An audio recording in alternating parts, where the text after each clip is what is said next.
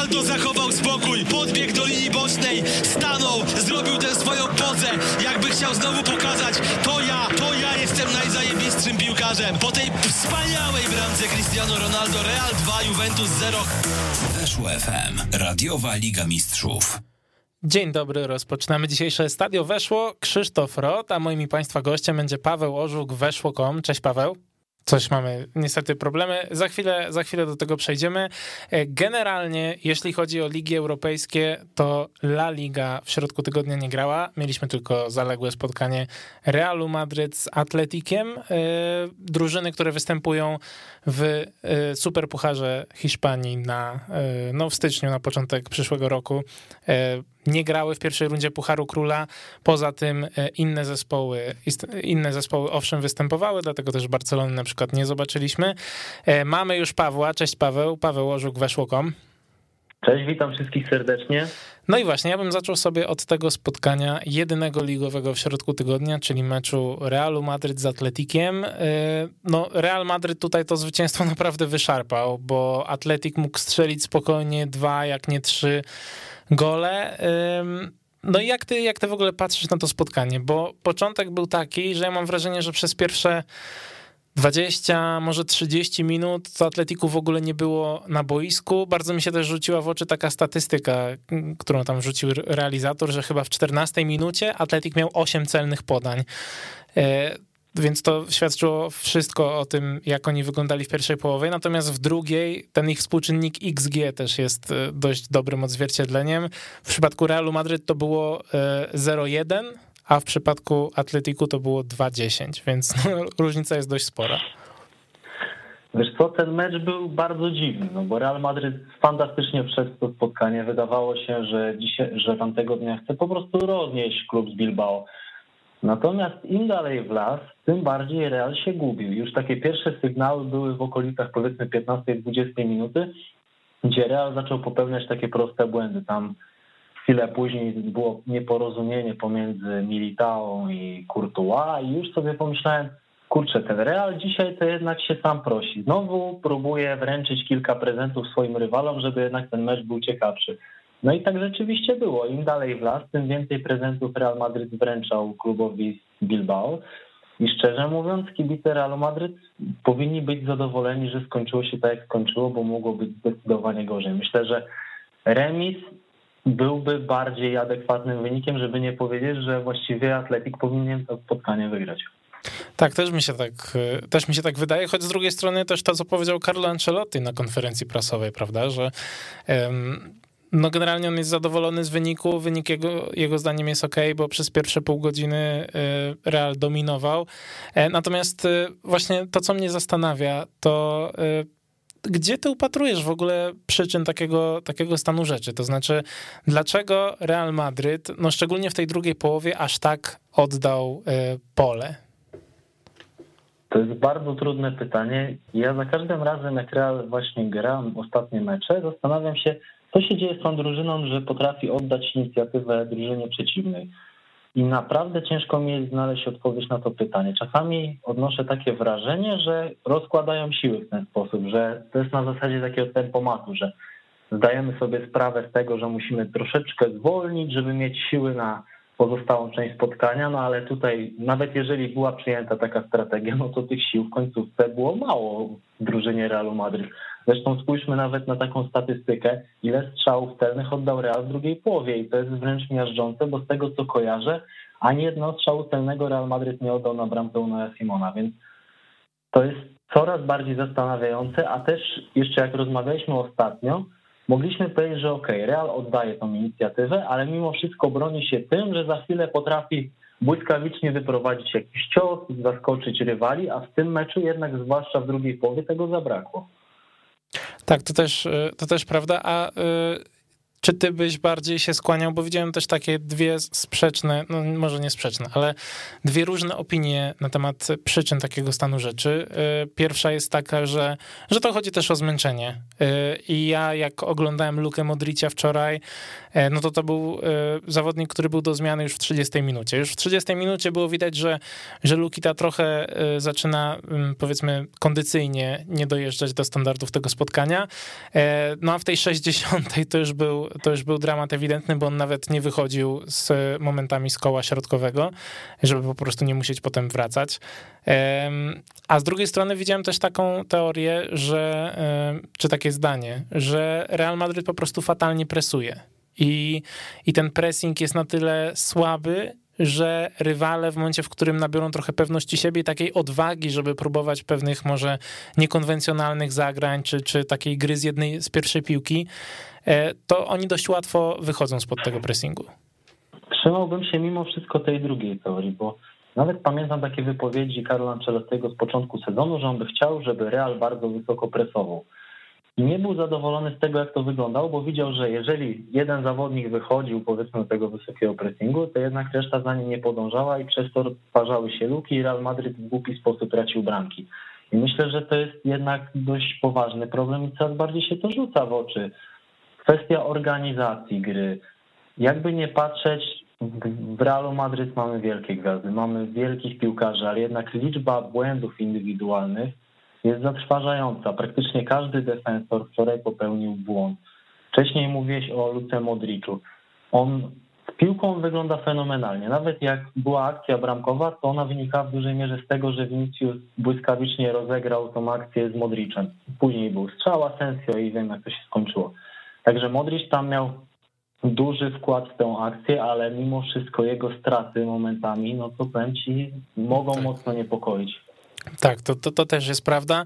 W ogóle mnie Luka Modric e, zawodzi. No ale ja mówię, e, ja to zrzucam nie na to, że on po prostu gra słabo, tylko że on gra na tyle, na ile jest w stanie grać, a że jest e, już 36-letnim piłkarzem, który pewnie trochę dłużej dochodzi do siebie, no to jeżeli gra tutaj 90 minut, tutaj 90 minut, to 4 dni później nie jest w stanie zagrać na 100% kolejnych 90 E, kolejnych 90 minut. E, a jeżeli sobie spojrzysz na Atletik, e, to co zawsze myślę nam trochę imponowało w tych drużynach Marcelino, to jest ich organizacja. I trzeba przyznać, że Atletik wczoraj pomimo tego, że na początku szczególnie no, oddawał pole rywalowi i, i tak jak mówię, no, w 14 minucie mieć 8 celnych podań, to, to trzeba nie grać w piłkę to mimo wszystko Atletik był w miarę dobrze zorganizowany, w miarę solidnie się bronił. No i w drugiej połowie to zaczęło, zaczęło przynosić efekty. Czy dla ciebie to jest taka, taka kwestia, podobnie jak na przykład z, mm, z Villarrealem, że to jest jeszcze klub, który nie ma takiej mentalności zwycięzców, żeby zamykać takie spotkania, czy, czy punktować w takich spotkaniach, w których mogą punktować? Tam brakuje przede wszystkim napastnika, o czym też już dużo wcześniej rozmawialiśmy. No, występ Inakiego Williamsa wczorajszy to była prawdziwa tragedia, bo nie dość, że nie potrafił wykorzystać świetnych sytuacji, a Real Madrid obdarzył go tyloma prezentami, że powinien minimum dwie, może nawet trzy bramki zdobyć, to jeszcze psuł często kontry Atletiku. Nie wiem, czy kojarzy, była taka akcja w okolicach 60 minuty, błyskawicznie Muniain odegrał do niego i starczyło wystawić tą piłkę do Raula Garcia.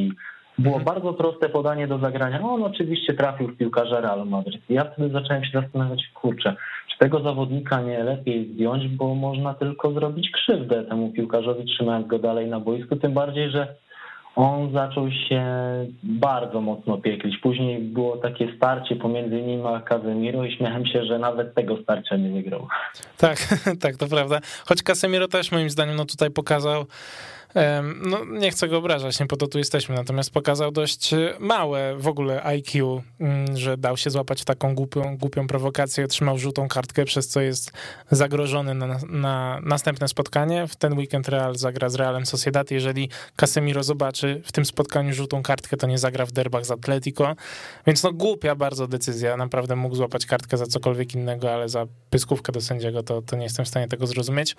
E, no ale właśnie, czy dla ciebie takim największym winnym e, Atletiku tego, że, że oni nie wywieźli nawet punktu z Bernabeu, a trzeba przyznać, że spokojnie przynajmniej ten jeden punkt mogli wywieźć, jest właśnie Iñaki Williams. No bo jedna rzecz to jest to, jak on rozgrywa. Wiemy, że on nie jest jakimś niesamowicie utalentowanym wizjonerem w tym zakresie, no ale zdarzały się też takie sytuacje, dwie w pierwszej połowie. Najpierw, gdy Militao mu świetnie zgrał plecami e, i Iñaki Williams nie trafił, a potem, gdy Cross nie porozumiał się z Alabą i Alaba odpuścił piłkę, do której właśnie dopadł też Iñaki Williams i złym przyjęciem się wyrzucił. E, czy dla ciebie to jest taki główny winny właśnie tej straty punktów? Myślę, że zdecydowanie tak, bo na, myślę, że w chwili obecnej, gdyby Bartosz Śpiączka miał baskijskie korzenie, no to grałby w Atletiku i nie zmarnowałby takich sytuacji. Też pewne błędy popełnił Marcelino, bo jak spojrzymy na to, co działo się w drugiej połowie, to bardzo pomogło tej drużynie przesunięcie Zaragi do środka pola. Na skrzydle sobie kompletnie nie radził, a jak został przesunięty do środka pola, to już kilka fajnych podań zagrał, próbował, próbował uderzać z dystansu, więc ten piłkarz odżył po tym, jak zmieniono mu pozycję. Też moim zdaniem ciekawie zagrał Jan Sunset, jak pojawił się w końcówce spotkania. Tam Alabę tak wkręcił, że aż Alaba poleciał na plecy i mhm. niewiele brakowało, żeby z tej sytuacji Atletik wyciągnął bramkę. Także ja myślę, że Atletik to jest, z nim jest bardzo skomplikowana sytuacja, bo tam mamy ograniczone pole, jeżeli chodzi o mm, kadrę, jeżeli chodzi o sprowadzanie zawodników, ale jednak w tym meczu troszeczkę zabrakło właśnie lepszych decyzji na początku. Później wyglądało to znacznie lepiej, jak już Marcelino zaczął korygować skład. Okej, okay, to wracając na, na chwilę do Realu, mam dwie indywidualności jeszcze do omówienia. E, pierwszą jest Thibaut Courtois, e, czyli gość, który moim zdaniem, no oczywiście on wczoraj został e, królem meczu, jak się teraz nazywa ten tytuł MVP. No i oprócz tego uratował to spotkanie Realowi Madryt, to nie ma co mówić, bo to jest ta obrona strzału Ojana Sanseta, wcześniej obrona główki Raula Garcia, też przeszkadzał dość dobrze Iniakiemu Williamsowi. No, to jest taki zawodnik, który w tym momencie wyciąga punkty. Marka też dzisiaj wyliczyła, że on na 55 strzałów na jego, na jego bramkę zaliczył 42 udane interwencje, więc no, tylko chyba pięciu bramkarzy jest wyżej od niego w tym sezonie ligowym.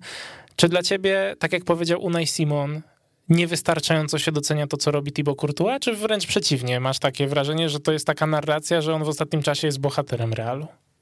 Moim zdaniem był taki czas, jak przyszedł do Realu Madryt, że był wręcz przeceniany. Tam nie zawsze, nie zawsze mu szło na początku przygody w Realu Madryt, mimo wszystko był dość mocno ceniony. A teraz, gdy naprawdę Realowi uratował tyle spotkań, mimo wszystko wiele, mimo wszystko wiele osób go nie docenia.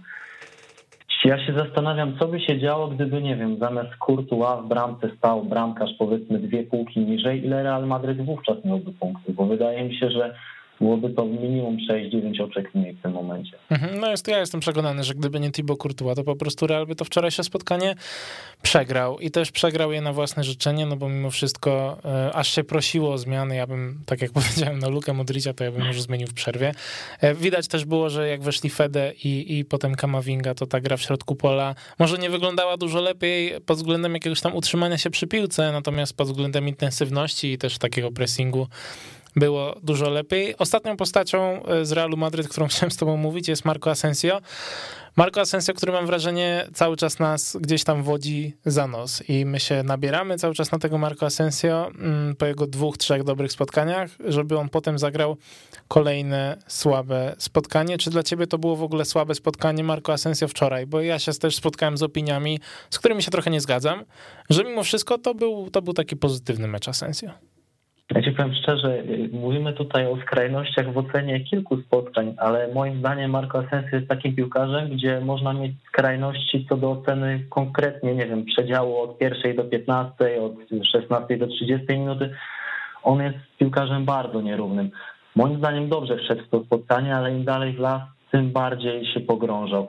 Fajne próby strzałów z dystansu. Próbował szukać tej, powiedzmy, małej piłki, jak to się mówi, takie granie da, daje idę, ale jednak od niego wymaga się więcej. Ja uważam, że okej, okay, może nie chce ciągnąć tego wózka z napisem Real Madrid, może nie jest w stanie, ale powinien trochę więcej czasami z siebie dać, tym bardziej, że jest nacenzurowany, ma Każde kolejne słabsze spotkanie będzie po prostu oceniane może nie jako słabsze, tylko od razu będą wszyscy spychać to i mówić, że to nie było słabe spotkanie, tylko wręcz katastrofalne. No właśnie, bo wszedł Rodrigo w drugiej połowie i choć ja mam wrażenie, że bardzo często e, powinien dostawać piłkę, a koledzy go nie odnajdywali. E, Rodrigo bardzo dobrze wychodził na pozycję, nie, nie zawsze otrzymywał te piłki, ale wniósł dużo ożywienia względem tego, co prezentował Marko, więc no myślę, że tutaj pierwszy wybór e, na te najważniejsze mecze raczej jest jasny, więc zamykając powoli też e, ten temat właśnie spotkania Realu Madryt z Atletikiem, no to po prostu podsumujmy, czy ten wynik twoim zdaniem w ogóle jest sprawiedliwy, czy to jest taka, no nie, nie kradzież, bo Atletik nie został okradziony, bo na własne życzenie przegrał, e, no ale czy ty byś zupełnie widział inny wynik w tym spotkaniu? Tak jak mówiłem wcześniej, wydaje mi się, że bardziej sprawiedliwym wynikiem byłby powiedzmy remis. Też dość śmieszna jest narracja Vasqueza po tym meczu, że on bardzo się cieszy, że pokazali ducha, że pokazali to, że potrafią wywalczyć dobry wynik. No sobie myślę tak, jeżeli ten atletik kilka dni wcześniej, chyba, chyba w piątek grali wcześniejsze spotkanie, męczy się z Granadą i dopiero w końcówce spotkania wywozi remis, no to trzeba trochę więcej od tego Realu Madryt wymagać. Tym bardziej po takim meczu z Sevillą, gdzie tam o, było gorąco i myślę, że masz dużo do powiedzenia na temat tego spotkania. To też, to też prawda, ale w ogóle ja myślę, że, te, że też musimy tak na sam koniec e, docenić wagę tego zwycięstwa dla Realu Madryt, bo e, Atletik obok Sevilla i Realu Sociedad jest jednak drużyną, która e, straciła najmniej goli w lidze, 11 i Atletik nie przegrał do tej pory żadnego spotkania na wyjeździe, więc myślę, że to zwycięstwo Realu jest tutaj, jest tutaj dość istotne. E, no ale przejdźmy w takim razie do, do kolejnego aspektu naszej rozmowy, do spotkania Atletico. Atletico, które wygrało wreszcie z Cadiz, wygrało, nie wiem czy w sposób przekonujący, na pewno wynik 4 do 1 jest dość okazały, natomiast gdybyśmy spojrzeli na pierwszą połowę, to wcale to takie przekonujące nie było. Czy jak patrzysz na Diego Simeone, który po, który po, po golu na 1 do 0 e, siada na ławce rezerwowych i robi jedno wielkie uf i widać jak po prostu schodzi z niego ciśnienie, jak ten kamień z serca mu spada. Czy ty nie widzisz człowieka, który jest zmęczony? Ja widzę człowieka, który jest bardzo zmęczony i najgorsze, że sprawia wrażenie takiego, który już nie do końca wie, jak zaradzić problemom, bo z jednej strony mówi, że jest zadowolony z postawy swoich zawodników, że podoba mu się aktywność na treningach, a później widzisz tych piłkarzy Atletico i masz wrażenie, że tam niektóre elementy nie potrafią się ze sobą grać, że tam jest połączenie kilku systemów gry, że tam piłkarze sami nie wiedzą, co ze sobą zrobić. Wygląda to momentami tak, jak niektóre projekty samochodów w Tobliże, nie wiem czy oglądałeś kiedyś ten program, myślę, że kojarzysz, bo tam często tworzyli Clarkson, Hammond mhm. i spółka, takie samochody, które były tworzone z dwóch. I takie połączenie zazwyczaj było dość komiczne i tak i szczerze mówiąc mało użyteczne i tak niestety jest często z Atletico Madryt. Moim zdaniem oni często nie wiedzą, co mają grać i Simeone nie jest w stanie wykorzystać potencjału tych piłkarzy. Brakuje małej gry. Dopiero w drugiej połowie Atletico przyspieszyło grę tuż przed polem karnym i od razu z tego padły, padły bramki. Tym bardziej powinni to umieć wykorzystywać, że taki Antoine Griezmann lubi szybko sobie pograć podaniami, bo dryblingu nie ma. Angel Correa lubi taką grę.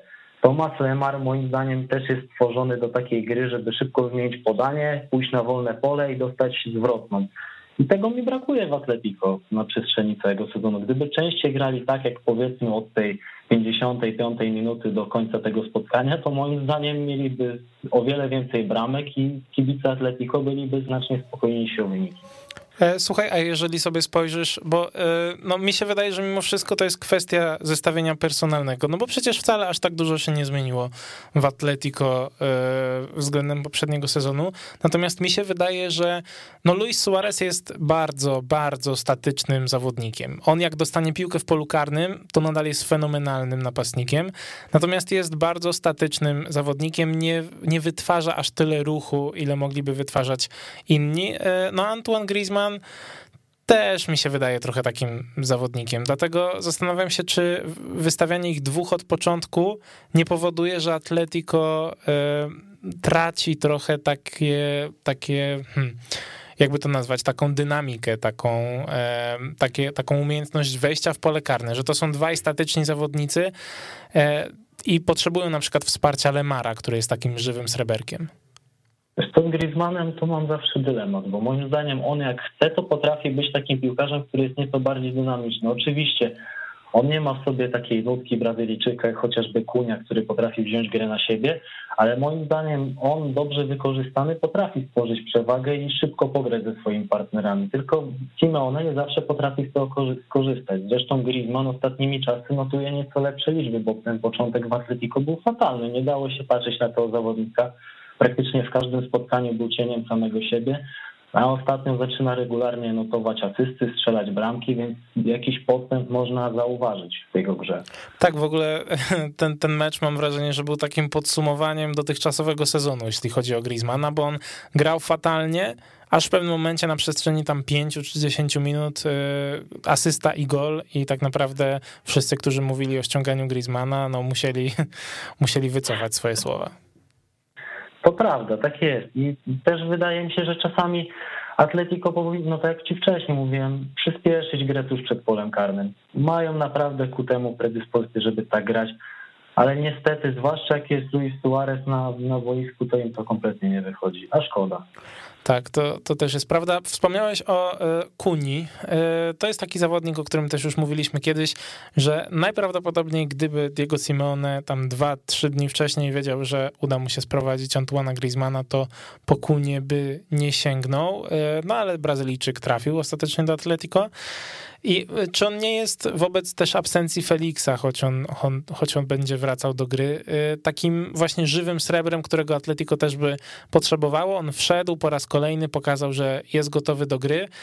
Y, było dużo pytań o jego taką aklimatyzację. Mi się wydaje, że to nie jest akurat problem. Mi się wydaje, że problemem Mateusa Kuni jest Luis Suarez i Antoine Griezmann.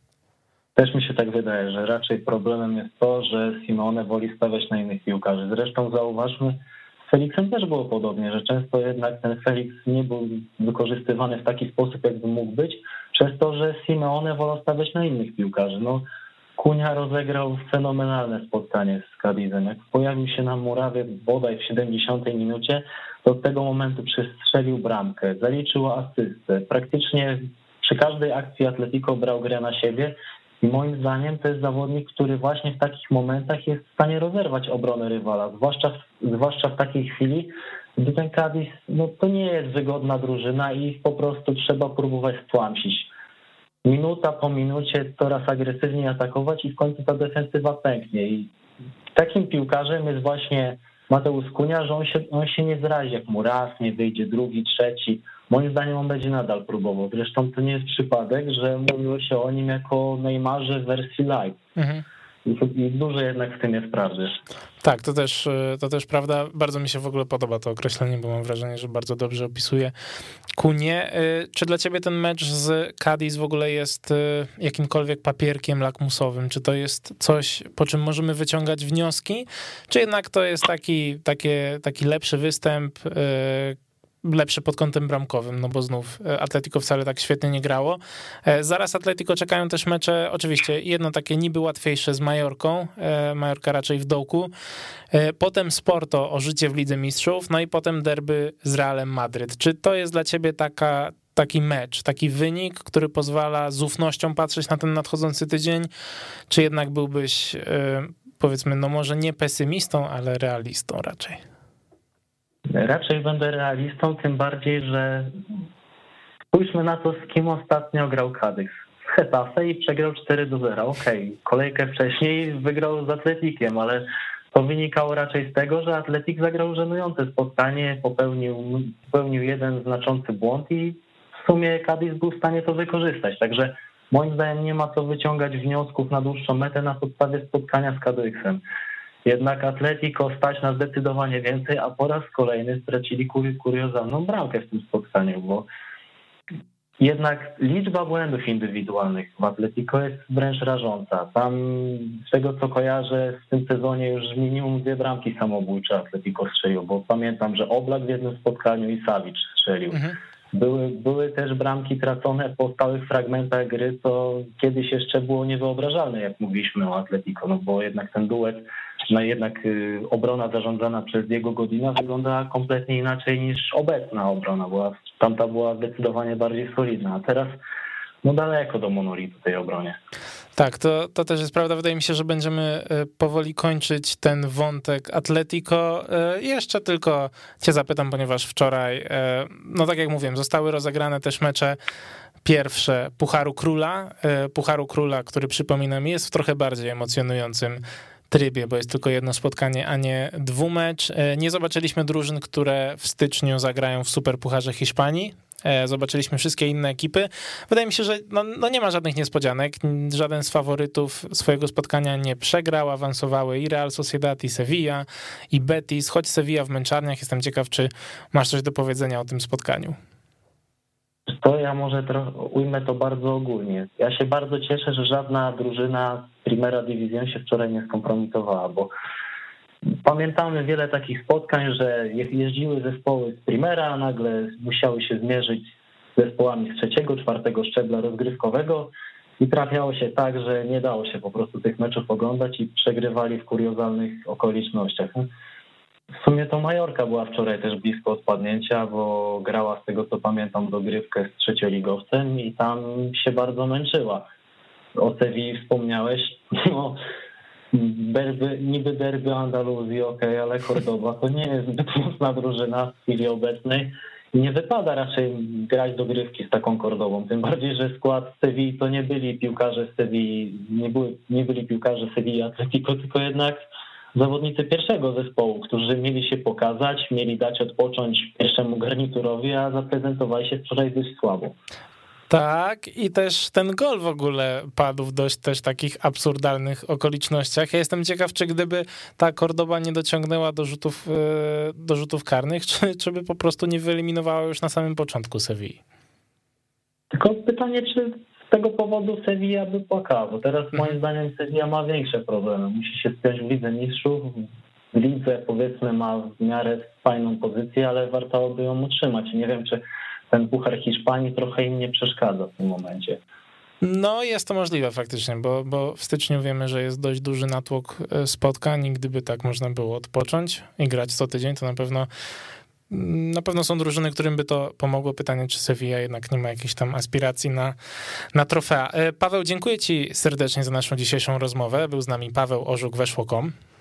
Ja również dziękuję, do usłyszenia. Dzięki wielkie, trzymaj się. My, y, no zapraszam na krótką przerwę i za chwilę wrócimy na antenę.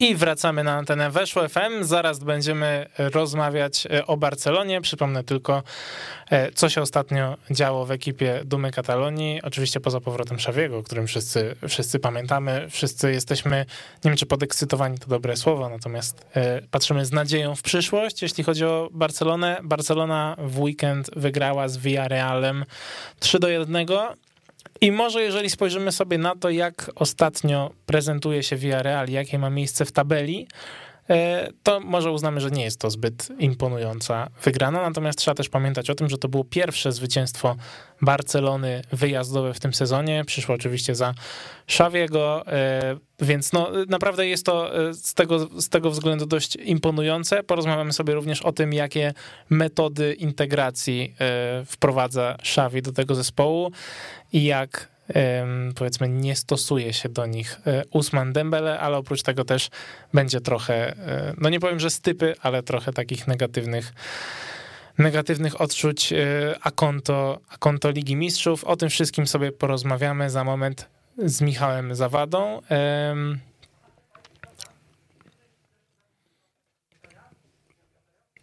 Rozumiem. E, w takim razie Michała, Michała jeszcze nie mamy, to ja was zaproszę jednak na jeszcze jedną krótką przerwę i zaraz porozmawiamy. Faulowany polu karnym Gytkier kontra Alomerowicz! Alomerowicz broni! Fantastyczna interwencja bramkarza Koromy Kielce! To jest, proszę Państwa, koniec tego dreszczowca w Kielcach.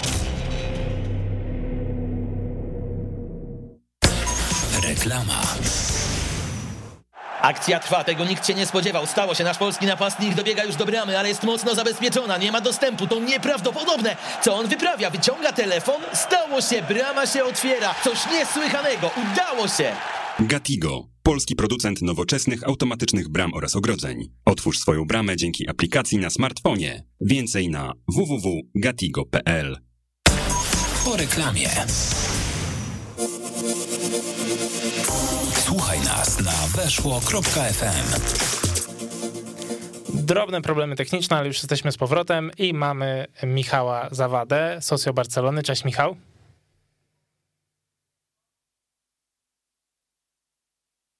Halo Michał, czy nas słyszysz? Czuję się trochę jak na zajęciach zdalnych, mówiąc, mówiąc szczerze. Mam nadzieję, że zaraz z Michałem nam się jednak uda porozmawiać. Halo Michał? No, cześć, cześć. Jakieś tu błędy na łączach. Tak, błędy na łączach na szczęście już, już się dobrze słyszymy. E, słuchaj, zaczniemy od tego, e, co się działo w meczu z Villarrealem. Barcelona pierwsze wyjazdowe zwycięstwo w tym sezonie ligowym. Jak oceniasz to spotkanie? Bo ja mam wrażenie, że Villarreal grał. E, hmm, to, to, tak się kiedyś mówiło, prawda, o, o, e, o reprezentacji Hiszpanii, że, że grają jak nigdy, przegrywają jak zawsze. Villarreal w tym sezonie właśnie jest taką drużyną. E, Villarreal zagrał dobrze, natomiast Barcelona ich wypunktowała. Czy to jest zwycięstwo, które dla ciebie jest takim zwycięstwem dającym nadzieję i optymizm, czy jednak dostrzegasz, no było, było na co patrzeć negatywnego w tym spotkaniu? Znaczy, to był mecz dziwny i też nie wiemy, jakby się potoczył, gdyby był sędziowany w, norma- w kraju z normalnymi mhm. sędziami, bo, bo rzut karny i żółta kartka po ręce Piqué to po prostu niewidomy by zauważył. A z kolei czerwona kartka bodajże dla Parejo mhm. też ewidentna, także e, przy norm- no ale dobra, abstrahując od tego, obie drużyny e, sędzia krzywdził w podob- podobny sposób de facto i tak jak powiedziałeś, no to był taki mecz tak niezasłużonego zwycięstwa dawno nie widziałem. W takim stosunku mogło być wyżej, bo jeszcze Coutinho miał nodze przewrotkę na 4 do 1 e, i, i mogło być jeszcze wyżej. E, to był mecz, który powinien się skończyć pewnie wynikiem 1 do 1, gdyby, gdyby futbol był sprawiedliwy. I gdyby na ławce siedział Ronald Kuman, to, to ten mecz Villarreal by wygrał. E, no ale nie siedzi Ronald Kuman i drużyna, e, popatrzmy z czego były bramki e, dla Barcelony, te, te druga i trzecia. Jedna była z pressingu, pod polem karnym przeciwnika e, e, i zgrania, i, i zgrania bardzo blisko i agresywnie do samego końca. Druga była z prostej piłki od Terstegena, fakt, że z błędem, ale Terstegen takich dobrych, długich piłek w tym meczu zagrał kilka i mógł mieć spokojnie dwie asysty przy lepszym zachowaniu kolegów. I, i, a tego też brakowało. E, brak, e, zwróciłbym też uwagę na reakcję Piqué po golu na 2 do 1. E, tam nie było, ta, ta reakcja, kiedy zawodnicy stoją razem, kiedy Piqué cały czas mówi, że koncentracja, koncentracja i gramy do przodu i, i to było, można było wyczytać się tam dosyć blisko dojazd kamery, jak to po tych golach tam, tam jest. No rzeczywiście skupienie u tych zawodników było niesamowite. I kolejna rzecz, radość po trzeciej bramce. Team Spirit, jaki był na ławce po trzecim golu. Tam było szaleństwo takie, jakby, jakby Barcelona tam strzeliła bramkę e, w doliczonym czasie na 1-0 w klasyku. E, I i to są rzeczy, na które warto zwracać uwagę i które bardzo różnią Barcelonę y, tą obecną od tej sprzed y, trzech tygodni. E, bo, e, bo piłkarsko cudów to mm, w drużynie, w której nie możesz zrobić zakupów, w której masz masę kontuzji e, i w której generalnie musisz odbudowywać każdego zawodnika po kolei, trudno się spodziewać. Natomiast jeżeli chodzi o, o, o Team Spirit i takie no i właściwie walkę do końca chociażby. To, czego Barcelona, Barcelona do tej pory w meczach y, broniła wyniku, y, broniła wyniku 1 do 0, y, od momentu strzelenia gola już grała w defensywie, a później jak przeciwnik strzelał bramkę, nie było reakcji. I oddawała mecz przeciwnikowi i, i przegrywała te mecze na przykład. Mhm. Więc, więc to jest fajny, fajny, fajny, fajny prognostyk, że że rzeczywiście to, to, się, to się bardzo zmieniło i słowa Szawiego później e, o tym, że jedziemy do Monachium e, po zwycięstwo, są wiarygodne. Kuman by ich nigdy w życiu nie powiedział, a nawet jakby je powiedział, to nikt by mu nie uwierzył. Natomiast Xavi po tym, co zobaczyliśmy, po tym jak zmienił się dwumecz z Benficą, po tym jak Barcelona zareagowała w meczu z Villarrealem, e, po tym jak no po tym też ile szczęścia tak naprawdę w tym wszystkim, ale jak, jak pracują ci e, głównie młodzi piłkarze, e, to, to rzeczywiście można zacząć wierzyć w dobry mecz przynajmniej e, na, w Monachium. I to jest ta zmiana i wśród kibiców, i wśród piłkarzy, o której było trzeba. I no, okej, okay. natomiast tak jak mówię, no, tutaj pewnie sprawiedliwym wynikiem byłoby jeden do jednego, no ale gdyby futbol był sprawiedliwy, to i Real Madryt wczoraj też mógł tego meczu nie wygrać. Tak, zdecydowanie nawet, nawet powinien. E, wspomniałeś o Filipe Coutinho. E, Filipe Coutinho, który wszedł, strzelił gola z rzutu karnego. Tak jak powiedziałeś też, ta przewrotka, no było był bliski dubletu. To by była w ogóle sensacja, jakby Filipe Coutinho trafił jeszcze z przewrotki. E, wcześniej e, to była bodajże środa, albo nie pamiętam już, e, w meczu z Benficą wszedł Usman Dembele i wprowadził tyle zamieszania, jakby przynajmniej wszedł na to boisko nie Usman Dembele, a nie wiem, Leo Messi w swoim prime. Czy ty się jeszcze na nich nabierasz, Michał? Czy, czy wierzysz, że, że tym to, razem się ich znaczy odbuduje? Ja na Dembele się nie nabiorę, dlatego że jeżeli jego agent mówi dzisiaj, że Dembele musi być traktowany w sposób taki jak zawodnik, który dostanie złotą piłkę, to znaczy, że albo ma głupiego agenta, jeżeli sam w to w ogóle wierzy, znaczy może tak, ale, ale nie można traktować zawodnika, e, wiesz, to tak, tak, tak, ta, takie rzeczy pisano o połowie piłkarzy w Barcelonie, w Realu Madryt i w wielkich klubach, że oni złote piłki dostaną.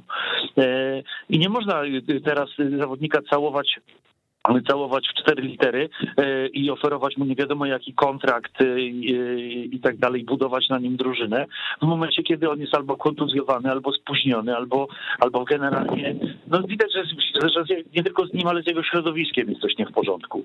E, I oczywiście, że on dopóki jest w Barcelonie, no to może parę fajnych akcji zrobi, natomiast myślę, że tam już po, po tych ostatnich wydarzeniach i ostatnich wypowiedziach i o tym, jak jak się pisze o tym, że on jest jedną nogą poza Barceloną, to, to rzeczywiście bliżej jest y, przyjścia y, jego odejścia i przyjścia innych piłkarzy, y, bo się pisze przecież i o, i o tym Adeyemim, i o tym i, i przede, wszystkim, mhm. i przede wszystkim o Ferranie.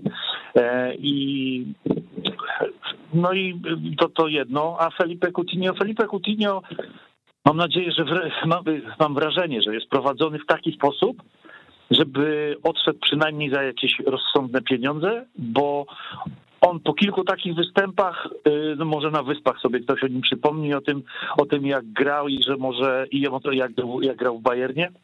W Barcelonie miał momenty, które można policzyć na palcach jednej ręki, ale jeżeli zagra jeszcze nie wiem, w kilku meczach, tak jak zagrał w, w, po wejściu na boisko z Villarrealem, e, to, to po prostu odejdzie na dobrych warunkach, które pozwolą Barcelonie może opłacić e, e, kontrakty zawodników, których Barcelona potrzebuje, bo kadrę ma nadal słabą i, jej kręgosłup stanowią ludzie, którzy nie przekroczyli dwudziestki. No. Mhm. No tak, to, to akurat prawda, ci młodzi, ci młodzi faktycznie nas e, ekscytują i to raczej będzie ten kręgosłup Barcelony. E, jeśli chodzi o samą grę, e, to myślę, że Xavi poprawił wiele rzeczy chociażby w kontekście pressingu, choć jeszcze jest dość no, wcześnie. Pressing, pressing oczywiście i chociażby popatrzy na zawodnika, któremu poświęcaliśmy e, w, w stadio sporo czasu i miejsca, to, czyli Frankiego de Jonga. Franki w meczu z Villarrealem wbiegał w pole karne tak, jak nie robił tego przez ostatnie pół roku. Skończyło się to w jednym wypadku golem, ale wreszcie u niego jest jakiś logiczny ruch e, do przodu, którego wcześniej brakowało e, u Kumana. Znaczy był Kumana na początku, później gdzieś kompletnie to zanikło. Tak jak jeszcze, myślę, elementem absolutnie do poprawienia jest współpraca jego e, z Memphisem Depayem, e, który tutaj e, który pokazuje w pojedynczych akcjach, że, że jest piłkarzem interesującym. E, I, i, i, i tyle mam do, dobrego do powiedzenia na jego temat w tym momencie sezonu. A z drugiej strony absurdalnie dobre ma statystyki, tak swoją drogą. No oczywiście wiele z tych goli padło z rzutów karnych, ale jednak jest tuż za Viniciusem e, kawałek za Karimem Benzemą, więc, więc nie, nie są to, takie, no, takie złe a do, tego, a do tego jest piłkarzem efektownym, bo, bo trzeba powiedzieć, że te jego pojedyncze zagrania, tak jakby chociażby to, co zrobił przy tym golu e, na 2 do 1, no to, to, to tam się trudno było lepiej zachować i jeszcze zimna krew i, i, i tam kilku piłkarzy Villarreal będzie go długo pamiętać po, mhm. po tej jednej akcji. Tak, szczególnie e, Real. No tak, tak ale, ale właśnie o to chodzi, żeby, żeby nie pamiętać zawodnika po pojedynczych akcjach i zawodnika, który, e, który ma być liderem e, całej formacji. E, a my tych liderów, tak jak nie wiem, po pierwszym meczu z Sociedad rozmawialiśmy, to powiedziałem, że, że ta drużyna ma liderów we wszystkich formacjach, bo ten mecz był jednym z lepszych w sezonie i, i, i tam dobrze wyglądał Memphis, tam dobrze wyglądał Frankie de Jong, tam dobrze wyglądał, tam dobrze wyglądał Pedri, tam dobrze wyglądał e, Araujo. Mhm. E, I Memphis dosyć szybko zniknął. Araujo zniknął ze względu na kontuzję, Pedri zniknął ze względu na kontuzję, Frankiego de Jonga pogubił gdzieś kompletnie po drodze Kuman. E, I, ale później pamiętajmy, że po tym meczu z San Sebastian bardzo długo nic pozytywnego się nie działo. Już sama druga połowa w meczu z San Sebastian była po prostu, po prostu zła. Natomiast patrząc z perspektywy tego, jakie San Sebastian osiąga wyniki z innymi zespołami, no to bardzo trzeba szanować tam te trzy punkty Ronalda Kumana w meczu mhm. z Baskami. Tak, to też, no to, to fakt, ale mam wrażenie, wrażenie, że to był zupełnie inny Real Sociedad, gdyby dzisiaj doszło do takiego meczu. No tak, tak, jest te, byłby... te mecze po tak. wakacjach to, to, jest, to jest zupełnie inna historia. To ja, także to wiadomo, że najpierw jest ta przerwa reprezentacyjna, po przerwie reprezentacyjnej dopiero oni tak naprawdę zaczynają grać. Ja bym w ogóle to zmienił, bo, e, bo to, jest, to jest absurdalne. No, zbierasz drużynę, prowadzisz ją, a tak naprawdę szczytu i jej, jej formy na sezon, na początek sezonu nie szykujesz na, w klubie, nie patrzysz nawet na początek kalendarza, no to mhm. tylko, tylko, tylko gdzieś tam dalej dopiero się rozpędzasz w, po, w połowie października, tak naprawdę. No. Tak, i dlatego ja się no. też zawsze zastanawiałem, dlaczego, znaczy, czy to jest powód, dla którego te wszystkie klasyki i tak dalej, to są jednak mecze rozgrywane w tym późniejszym, ale to jest pewnie termin, e, znaczy tem, temat na, na w ogóle inną audycję. Ja cię chciałem zapytać bardziej o to, jak podchodzisz do tego, co w weekend, w sobotę czeka Barcelonę, czyli mecz u siebie z Realem Betis, który w ostatnim czasie gra. E, no ja jestem bardzo pozytywnie zaskoczony tym, jak oni się prezentują, no bo pokazują, że e, nie dość, że potrafią łączyć rozgrywki ligowe z rozgrywkami w europejskich pucharach, a przecież grają w Lidze Europy i też grupy nie mają najłatwiejszej. E, dodatkowo aspirują jednak do tego, że może nawet gdzieś tam przejazdem, nie wiem czy na koniec sezonu, ale przejazdem się w tej czwórce znajdą, więc jestem ciekaw, jak ty też a konto tego meczu z Villarrealem po wnioskach po tym meczu patrzysz na, na spotkanie z Realem Betis? E, znaczy ja nie jestem zaskoczony, bo drużyny Pellegriniego zawsze mi się podobały, jeżeli chodzi o sposób grania, e, włącznie z Realem Madryt. E, I jak sobie przypomnisz, ile punktów ta jego drużyna wtedy zebrała mhm. w sezonie i ile musiała zebrać Barcelona, żeby, żeby wygrać tamtą ligę. To była naprawdę fascynująca liga e, i to była liga naprawdę... E, no Pellegrini tam pokazał masę warsztatu, który tutaj pokazuje, że potrafi z zawodników jakichś takich poodrzucanych z innych drużyn e, ale z y, tendencjami do gry ofensywnej potrafi zbudować bardzo fajny zespół, czego się wielu trenerom w Betisie y, przed nim, y, co się wielu trenerom nie udawało. I powiem ci więcej, jest to jedna z nielicznych drużyn, dla których ja włączam telewizor w ogóle w La Liga, e, bo przy Atletico mnie zęby bolą. E, Real, Real gra momentami. Ja myślę, że z meczu z Bilbao wyciągnąłbym w sumie ze 20 minut dobrej gry Realu e, i to głównie w początkowej e, fazie meczu. E, no na, na Sevilla też mnie nie przekonuje. Walencja była i nie ma. No San Sebastian gra fajnie, ale ja ich w ogóle lubię jako klub, jako miasto i, i, i dla mnie to jest klub numer dwa w Hiszpanii po Barcelonie. Dla Barcelony, gdybym nie był kibicem Barcelony, pewnie nie włączył telewizora w tym sezonie. E, ale dla Betisu tak, dla Betis, Betis lubię oglądać. Po prostu Betis mi się podoba, jak gra w piłkę i, i uważam, że że to będzie bardzo trudny mecz dla Barcelony po prostu, chociaż docierają takie głosy, że o Barcelona to się rozpędza i, i generalnie e, już zaczęła grać w piłkę, gra u siebie z Betisem, więc jest faworytem. No nie, no mm. nie, spokojnie. Tak jak, tak jak czytam zachwyty nad Realem Madryt, który od 33 dni nie, nie jest niepokonany i, i, i, czytam o tym, o tym niepokonanym i tak mam przed oczami, po, potem oglądam mecz, nie wiem, Liverpoolu, Chelsea, Manchesteru City, Bayernu Monachium i sobie myślę, kurde, z jedną z tych drużyn y, teraz jakby się Real zderzył, no nie byłby niepokonany. Mhm. E, I, I to jest kwestia po prostu tego, z kim grali e, w tym czasie, w tych ostatnich 33 dniach bardzo mocno. Jasne, mieli Sevilla i, i Bilbao ale, ale w tych meczach, ale no to nie były mecze, które Real y, wygrał y, dominując albo będąc lepszy w piłkę. Barcelona nie jest lepszą w tym momencie piłkarsko drużyną od Betisu. E, może oczywiście ten mecz wygrać, bo Barcelona Szawiego w meczu z Villarreal pokazała, że, że rzeczywiście wygrać może, wygrać może mecz, w którym też nie jest lepsza, ale o to chodzi właśnie w odbudowywaniu zespołu i, i w budowaniu sobie kalendarza, albo po tym się poznaje drużyny, które mają charakter, albo kogoś na ławce, kto ma pomysł na mecz, że potrafią wygrywać mecze, w których są, e, w których są słabsi. E, bo no bo ciężko jest y, po prostu rozwalcować sezon, jak nie wiem, kiedyś Arsenal, czy, czy jak to robiła Barcelona Guardioli, czy, czy, no tak. czy, sezon, czy sezon Mourinho, w którym zdobyła, Real zdobył 100 punktów. E, to są rzeczy unikalne rzeczywiście w historii pojedynczych zespołów. E, e, no i ani Barcelona, ani Real takimi zespołami, znaczy wymieniłem po Barcelonę i Real w jednym zdaniu, przepraszam. Generalnie to nie są drużyny, które są w tym momencie na na tym samym poziomie piłkarskim. Zdecydowanie. E, e, ale, e, ale, ale obie te drużyny mogą stracić punkty z każdym mocnym zespołem w La Liga i z każdym mocnym zespołem w La Liga mogą wygrać. No może z Realem Barcelona by teraz nie wygrała i pewnie mogłaby mieć, znaczy Barcelona może mieć trudności z każdym, ale z każdym może mecz też wygrać, tak jak w taki sposób, w jaki wygrała mecz z Realem. I to nie jest, y, to nie jest, nie wiem, prognoza moja, na której można opierać to, że Barcelona będzie walczyła o, o, mistrzostwo w tym sezonie, bo tak nie jest.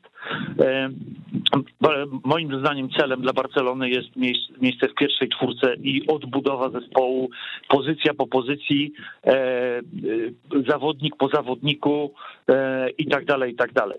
Ale trzeba to robić z optymizmem i trzeba to robić myśląc o o tym, że robi się to też na przyszłość, że tych zawodników i te, i te pozycje i sposób grania budujemy na przyszłość. To, co robił, nie wiem, Frank Rijkaard po przyjściu do Barcelony chociażby, e, kiedy miał fatalną rundę jesienną, Potem sprowadził Edgarda, Edgara Dawica i nagle się okazało, że można i na wiosnę można wygrywać mecze i już to wszystko zaczyna wyglądać coraz lepiej. Później w następnym sezonie zrobiono dobre transfery i można było myśleć o czymś, e, o czymś wielkim. Barcelona jest daleko od gry o rzeczy wielkie. Dla Barcelony ważne jest to, żeby, żeby projekt sportowy napawał ludzi optymizmem, żeby kupowali bilety, żeby oglądali jej mecze, żeby atmosfera wokół klubu była zdecydowanie inna niż do tej, niż do tej pory w ostatnich miesiącach. E, I to mhm. mam wrażenie się w znacznej mierze udaje, natomiast mecz z Betisem będzie po prostu meczem trudnym, ale będzie meczem ciekawym i na pewno nie będzie meczem, w którym Barcelona nie odda strzału na bramkę, jak to się zdarzało, albo będzie broniła 1 e, do 0 od 15 czy 20 minuty e, spotkania i się nie cofnie, nie będzie grała piłki w poprzek na swojej połowie, e, tylko jeżeli już, to będzie, będzie próbowała grać pressingiem, będzie szukała rozwiązań ofensywnych e, i, i zdecydowanie Barcelona już gra więcej piłek w pole karne. Nie ma dziewiątki, nie ma skuteczności, no ale dziewiątki sobie nie kupimy. Skuteczności się nie da y, wypracować, no chyba, że chyba, że Ancelotti y, y, rozmawia z Viniciusem na ten temat, to, to wtedy, wtedy można. No, się okazuje. No, ale, ta, ale tak, no rzeczywiście No, to tyle, tak, jeżeli chodzi o podsumowanie tego, tego meczu z Betisem przed, tak przed meczem. Nie? A propos, tak. no. A propos rozmawiania właśnie z zawodnikami, yy, chciałem się zapytać o to rozmawianie z Dembele, bo sam Xavi, yy, o ile mówimy o tym, co, co wnosi na boisku, to wydaje mi się też, że bardzo chce wnieść pewne rzeczy poza boiskiem i ostatnio chociażby widzieliśmy też kolację z okazji tych nagród, które odbierał Pedri. Yy, no i na te, na te kolacje również się spóźnił Dembele, wcześniej się dwukrotnie spóźnił na trening i jestem ciekaw, czy, czy ty widzisz Xaviego rozmawiającego z Dembele, tak jak Ancelotti rozmawia z Viniciusem? Znaczy ja myślę, że można próbować i nawet warto próbować, bo Barcelony nie stać na, na, na to, żeby nie próbować grać zawodnikiem, który jest najszybszy w zespole z piłką, e, bo Barcelonie potrzeba takiego zawodnika, bo jest uzupełnieniem do gry Barcelony idealnym, co było widać w meczu z Benficą e, i i, I w meczu w Kijowie e, też było widać, że, że to jest zawodnik, który po prostu robi różnicę. Jemu wystarczy podać piłkę, jeżeli ma trochę więcej przestrzeni na drugą, na połowę przeciwnika. Jest jedynym takim piłkarzem w Barcelonie, bo piłkarze Barcelony pozostali zawsze będą szukali gry z kolegą, a Dembele popełnia masę błędów i nie myśli szuka rozwiązań prostych, bo taką ma konstrukcję, a przy okazji jest szybki. E, I niezły technicznie i ma dwie nogi. E, I takich piłkarzy za dużo w Barcelonie nie ma, więc rozumiem, że ktoś próbuje z nim rozmawiać. E, ja gdybym miał pieniądze i alternatywę zakupu kogokolwiek, to bym w ogóle z nim nie gadał. W ogóle bym go, jedyna moja rozmowa z nim polegałaby na tym, że chciałbym go jak najszybciej sprzedać i, i jasno bym mu to powiedział, że będzie siedział na ławce, a ja, a ja po prostu zrobię wszystko, żeby on, żeby on z tej drużynie, żeby on z tej drużyny odszedł i, i niekoniecznie w dobrej dyspozycji sportowej, bo, bo mam go serdecznie dosyć. Natomiast Barcelony w tej sytuacji po prostu na to nie stać. Trzeba, trzeba próbować z nim rozmawiać i jeżeli można go wykorzystać po to, żeby zdobyć punkty, to trzeba to robić. I, i, i trzeba go po prostu potraktować jak, jak najemnika z którego trzeba wycisnąć tyle, ile się da. I, i, i myślę, że myślę, że Szawi dosyć szybko dojdzie do tego wniosku, bo, bo Szawi jest człowiekiem inteligentnym i, e, i widać, że rzeczywiście wie, na czym polega funkcjonowanie drużyny. E, I no, i tyle. No to na sam koniec, bo oczywiście się zgadzam. Uważam, że mimo wszystko, gdyby Dembele myślał i gdyby Dembele omijały urazy, to jak najbardziej to jest zawodnik faktycznie na poziom potencjalnie złotej piłki. Poza tym, jeżeli wiesz, jeżeli masz takiego trenera jak Xavi, który przychodzi do zespołu i widzisz, że w drużynie się coś zmienia i ktoś ci mówi, słuchaj, Możesz być liderem tej drużyny, możesz być Ronaldinho, możesz być, możesz być jej, jej Ronaldinho, możesz być jej Samuelem Eto'o, możesz być jej Suarezem, możesz być jej wielką gwiazdą i my możemy na ciebie postawić przez następne cztery lata, ale podejść do tego poważnie.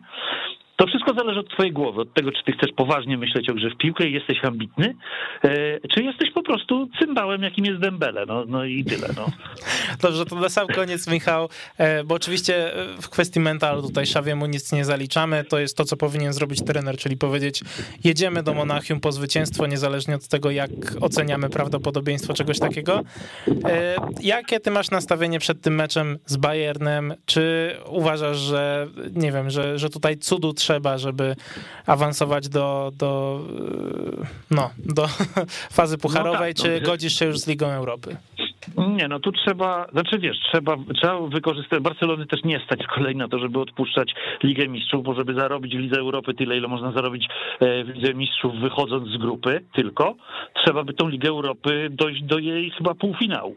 E, a to wcale nie musi być łatwe, co pokazały przykłady całkiem dużych marek e, w Lidze Europy.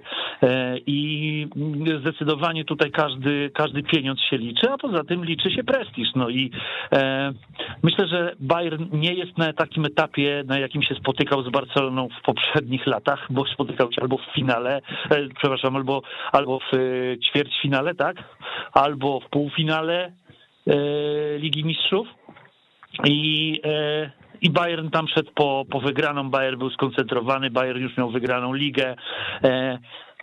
Bayern teraz wcale nie gra meczów takich, których dominuje, nie wiem, w lidze niemieckiej chociażby od początku do końca, natomiast w lidze, w lidze mistrzów oni, oni idą od zwycięstwa do zwycięstwa i, i pytanie, ja, z jakim nastawieniem oni też na ten mecz wyjdą. Czy oni będą chcieli zagrać tutaj y, niesamowity mecz, o, o y, po prostu pokonać Barcelonę jak najwyżej, y, bo, bo może być i tak, czy wyjdą po prostu, ok, zagramy, zagramy mecz z Barceloną, spróbujemy, spróbujemy ten mecz wygrać, ale, ale może dajmy z siebie 70%, a wystarczy. Nie wierzę w takie rzeczy, że drużyny piłkarskie na poziomie Bayernu, jeszcze niemieckie, to to zagrają w Lidze Mistrzów na 70%, no ale trzeba się jakiejś tam nadziei e, trzymać. Natomiast wierzę w to, że Barcelona pojedzie tam zagrać po prostu najlepiej, jak potrafi w tym momencie i wierzę w to, że wiem, że nie wiem, że też pojedzie tam oddawać strzały przede wszystkim, a nie pojedzie się tylko bronić.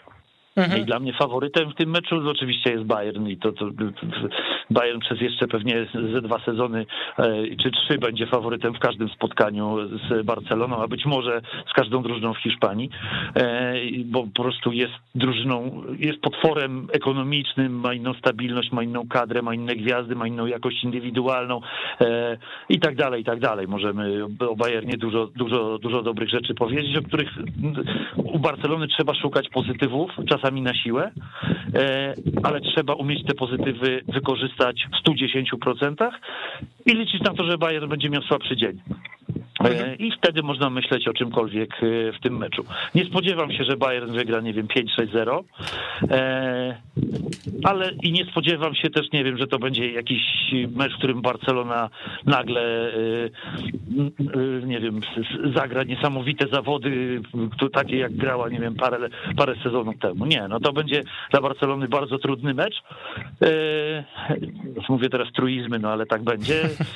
Ale, ale nie wskazuje Barcelony też na porażkę porażkę tak na 100%. Uważam, że Barcelona grająca swoje 110% na dziś może tam powalczyć o jakiś taki pozytywny wynik. Taki mówię w kontekście awansu. Nie mówię, że nie wiem, wygra 1-0 po fartownej bramce Depaya na przykład. Mhm. Albo 2-1, bo się uda, bo się uda dobrze pograć w końcówce i trzeba będzie zagrać 110% z tyłu, żeby nie popełniać błędów i nie, nie tracić głupich piłek. No i tyle.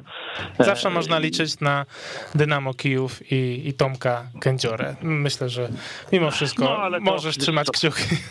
Możesz trzymać no, kciuki. Będę... Znaczy, będę trzymał kciuki, ale, ale wiesz, ale to, to też e, no parę razy widziałem takie rzeczy w karierze, kiedy Barcelona odbiera, odbierała mistrzostwo w ostatniej kolejce Realowi, na przykład, nie wiem, tam na, na jakichś wyspach e, w Hiszpanii i było to wbrew jakiejkolwiek logice, no ale rzeczy nielogiczne w piłce się dzieją. E, natomiast ja jestem zadowolony z tego, że przed meczem z Bayernem wyjazdowym nie myślę o tym, jak wysoko przegramy e, i nie myślę o tym, że nie chce mi się tego meczu nawet włączać, bo ja ten mecz sobie chętnie obejrzę, nawet miałem, nawet chciałem jechać na ten mecz, tylko chciałem jechać z synem i generalnie yy, nie udało się to tylko z tego względu, że żeby, żeby wejść na trybuny trzeba mieć podwójne dawkę Teraz szczepienia. chyba w ogóle nawet, już nie można, tak swoją drogą. No tak, ale wtedy, ale wtedy, kiedy staraliśmy się o bilety i nawet je dostaliśmy, yy, trzeba było mieć podwójne szczepienie, nawet jeżeli się było po, poniżej 10 roku życia. Mhm. A u nas szczepienia jeszcze nie mogłem syna zaszczepić, więc po prostu zrezygnowaliśmy z wyjazdu. E, no ale wiesz, ale ale gdybym nie chciał, gdybym był pełen obaw i nie wierzył w drużynę, to bym na ten mecz y, nie pojechał. E, po prostu. Mhm. Nawet bym nie miał takiego zamiaru. Więc generalnie, generalnie ja po, prostu jestem dobrej myśli, ale jestem też, e, jakkolwiek to zabrzmi, realistą i uważam, że, że, że no tutaj naprawdę trzeba zrobić wszystko, żeby i wszystko trzeba zrobić dobrze, żeby myśleć o jakimś pozytywnym wyniku. Tym pozytywnym akcentem mimo wszystko sobie zakończymy dziękuję ci bardzo. Był z nami Michał Zawada, Socio Barcelony. Ale, ale zauważyłeś, że ton moich wypowiedzi się zmienił w ostatnich Tak, oczywiście, tygodniach. że tak. Aż, aż mnie tutaj ten optymizm, aż go przejąłem. Będę dzisiaj e, z optymizmem Dobrze. patrzył w przyszłość. Dobrze. Dzięki wielkie, Michał. Trzymaj się ciepło. Czego, czego życzę też słuchaczom. Dziękuję. Na razie. Hej. Hej. E, ja też wam za, za dzisiaj serdecznie dziękuję. To było Stadio Weszło. Krzysztof Rot. Pozdrawiam. Słyszymy się za tydzień. Weszło FM. Najlepsze radio sportowe.